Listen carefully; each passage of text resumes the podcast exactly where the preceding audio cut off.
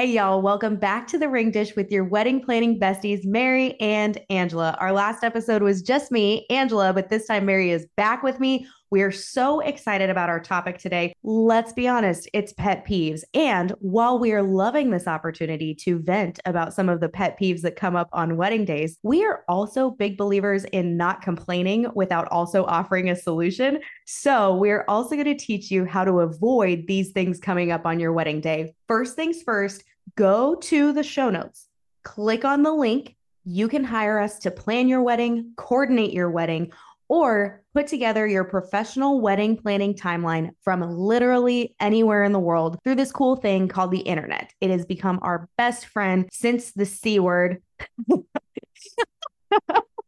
I mean, COVID. And, uh, you know, it helps us just reach so many, reach and help so many more couples. One of the reasons we love our jobs so much is the feedback that we get from every single one of our clients. And it is our job to make your wedding planning process a breeze. There's also a free link in the show notes just to meet us and to chat about what we can do to help you with your wedding day because all of our packages are completely customizable. So if you've been wanting to meet us for a while now, and if you have questions about your wedding day, click that link in the show notes and stop putting it off. Do it now. Okay, Mary, I'm so glad you're back. Let's dive in. yeah. So today's episode, we are talking about pet peeves, but more specifically, our pet peeves that are related to your guests and family members. Dun, dun, dun. We're going to kind of work our way through the day uh, with our, I guess, our top three wedding guest and family member pet peeves. And the first one is guests showing up excessively early. So, what do I mean by excessively early?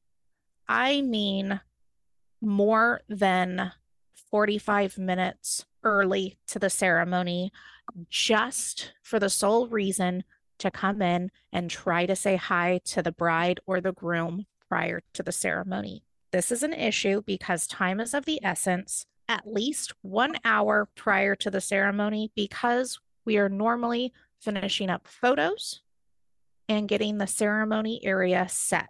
I don't understand why they arrive so early. Like, even 30 minutes is honestly too early. Like, I'm glad that they're not late, but what do they expect is going to happen when they walk in on a wedding day? That, like, the bride is going to be standing there, like, oh, it's so good to see you. Let's catch up for 20 minutes before I walk down the aisle. Absolutely not. And also, what drives me nuts is that, like, some of our clients are very specific about I don't want to be seen in my dress before I walk down the aisle. And I don't want the reception area to be seen before the reception. So, like, how are we supposed to keep those things from happening if these people are insisting on arriving an hour early? Yes. Thank you, Angela. you said that with like the gusto that I wanted, but also the professionability that I wanted. Uh, and I didn't, I don't think I could have been uh, so graceful in saying that. Uh, so, so the way that we circumvent is that the word I'm looking for? The way we circumvent issues when this happens is we always plan on tucking away the bride and groom at least 30 minutes before the wedding especially if there are only one set of restrooms on property, which those are usually in the reception area. And that is usually where we happen to be taking the last bit of photos. Yeah, we need to take that up with some of these venue designers too. Oh my gosh, it's the worst. Like just put a powder bathroom, a single restroom, or you know, out near the ceremony or have outdoor entrances into the bathroom. Like that's all we mm. ask. Yep. Another way that we keep guests from interrupting that last hour prior to the ceremony is we will keep guests out or away from certain areas. And we do this by using the venue attendants assistants in either locking doors or having them posted at certain areas. We do this by using family members or groomsmen or ushers to ensure guests aren't wandering into areas that we don't want them in prior to the ceremony. Yes, exactly. So there's your solution. What's kind of crazy is that you might not even know who you have to worry about showing up super early. So just make it super clear with your planner, your coordinator, or your venue attendant, or all of the above when you don't want to be seen in your dress before the ceremony. And if you want to make sure that people do not come into the reception space or into your space before the wedding. Caveat to that, even if you don't really care, do your planner a favor and have this conversation anyway, because your planner, like Mary said, is going to have lots to do in that final time before the ceremony and having fewer I was going to say fewer unnecessary people. They're not unnecessary people, but they're unnecessary for the task at hand. So having fewer people that are not part of the wedding in the space will make everything go much more smoothly. Yes. On to pet peeve number two. And there's kind of a theme here. Let's see if you can pick up what it is. Almost every wedding, there will be guests that want to grab the bride and groom and chat immediately after the ceremony while we are trying to get family photos taken. So, if you're unfamiliar with the flow of a wedding day, most often family photos and extended family photos are taken after the ceremony, especially if you don't do a first look. Even if you do a first look, you get photos, you can get photos with your immediate family before the ceremony, but after the ceremony is when you have your photos with like your great grandma and everybody under that umbrella. So sometimes people think that that is a good time to talk to you. This is frustrating for your photographer because it really slows down family photos, which, let's be honest, family photos can be like herding cats anyway. And so it just adds an entire level of complexity to the situation. So here's how to avoid having people try to chat with you and your family members while you're trying to get family photos knocked out. So after you two are married, and after you walk back up the aisle, while everybody is still seated, you're going to have your officiant announce that family should stay seated for photos and that everyone else is invited to the other location that contains the bar and the snacks. People are super excited for cocktails and appetizers always, and that should help clear out the space. Make sure they say, family, please stay seated for photos first, because sometimes people hear cocktails and take off running. Yes, always start with family and then move to cocktails. Yeah. then that is also what your planner and photographer will say to people who are still lingering. Kind things like, We'd love to invite you to the reception hall for cocktails, or appetizers are being served on the patio, and that helps usher those people out. We do need to enlist the photographer's help on these kinds of things, but some of them are two things too busy taking actual photos. Hey, look at that. But also, some of them are too nice to yell at people. And so that becomes your planner or coordinator's job you can also enlist the help of the venue attendant if you have one. Then, from the bottom of my heart, I'm going to ask you we also need your help. Your planner needs your help too, and your new spouse's help. So, when people do come up to you, you probably have the kindest heart in the world and you want to talk to them and you want to thank them for coming. Instead, tell them it's so great to see them and you can't wait to celebrate with them at the reception. It is so important to get those family photos knocked out, especially if you want to be part of your cocktail hour in any way. Mary, what am I forgetting on that one? I think you've covered it all with family photos. Um, like you said in the beginning, as soon as your guests, even your family that's needed for photos, as soon as as soon as they hear cocktails and or appetizers are being served, that's where they want to go. People are food and drink motivated. for sure. I guess that leads us into the final, final pet peeve. Excellent segue. And it has to deal with alcohol on the day of your wedding. I feel like people, I hope y'all get this reference. I hope y'all have seen Super Troopers. I feel like when people hear wedding, they turn into Farva and they say, Yeah, open bar. if you don't know what I'm talking about, go get yourself a liter of cola and rent or stream Super Troopers, and then you'll just completely understand. But it doesn't happen often, but we do run into this where guests are more worried about enjoying their drinks from the bar than anything else during the day. And while it is a celebration, it is a celebration of you and your fiance. This is not a regular rage party in the backyard at your friend's house where you're playing beer pong and doing keg stands and drinking your Borgs I think that's what the kids are calling it these days. What are those?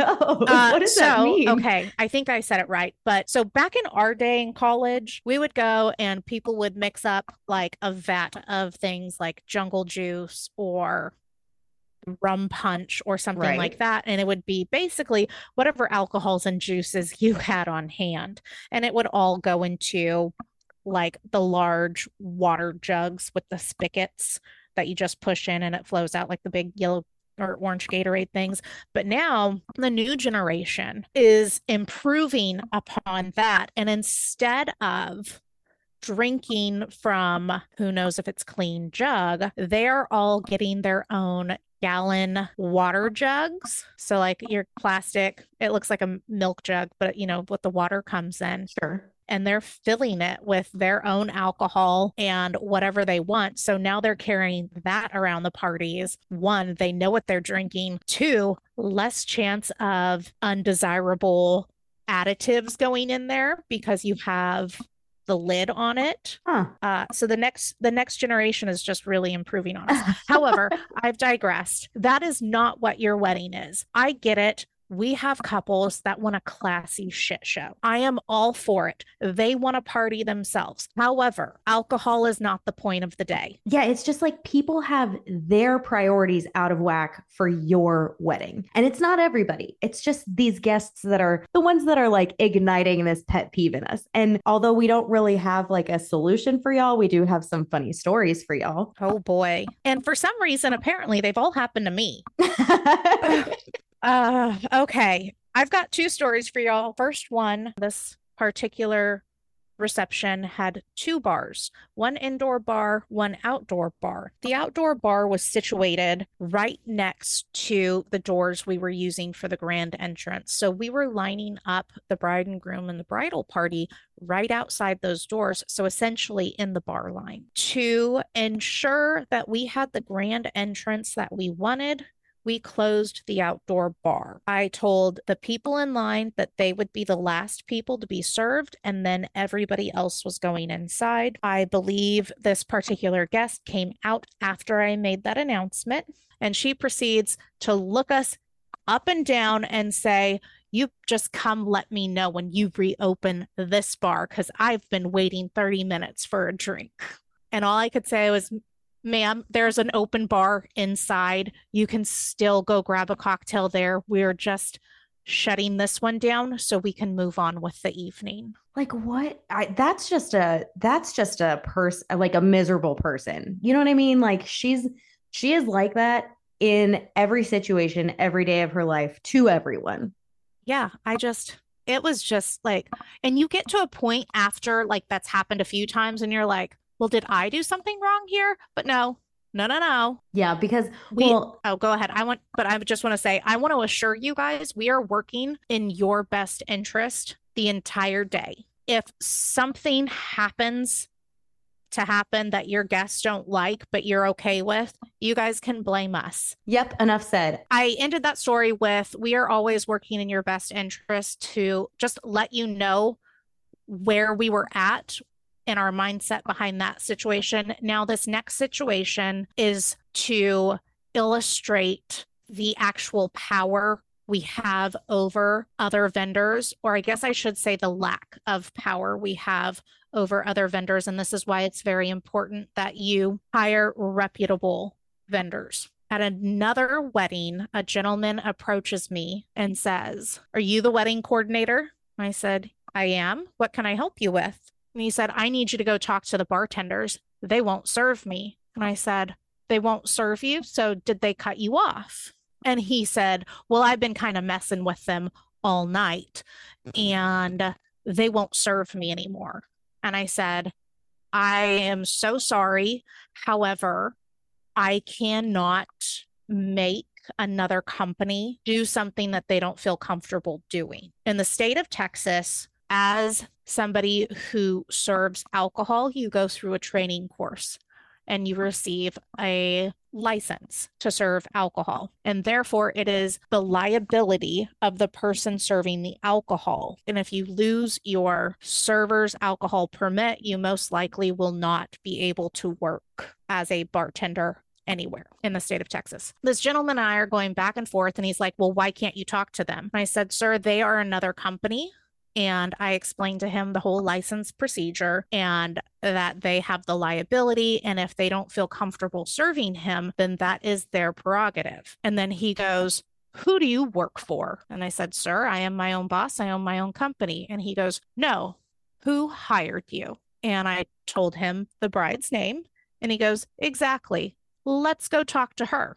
And I said, I don't think we should bring her into this because my answer will be the same. There is nothing I can do, and I apologize. He, of course, was not super excited about that answer and walked away ranting and raving under his breath. After that, I talked with the security guard, and he had already had his eyes on this gentleman, but we will never try to include you in conversations that you do not need to be included in when it comes to adding stress to your day. Especially petty drama like that, where, you know, that's just your friendly reminder that if you need to enlist the help of your bartenders too, like your bartenders can cut people off. And also, when they do cut people off, there's actually nothing anybody can do about it. So, petty drama like that, we're not going to get you involved. It's our job to make sure that you don't know about those kinds of things that happen on your wedding day. We want you to be in your little bliss bubble and stay there. Well said. It was just, ugh, ugh. It's like, who do you work for? Well, let's go get the bride so I can have another cocktail. Like, who do you think you are? And at that point,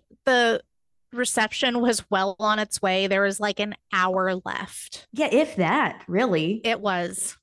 and of course, he goes and tells whoever he told.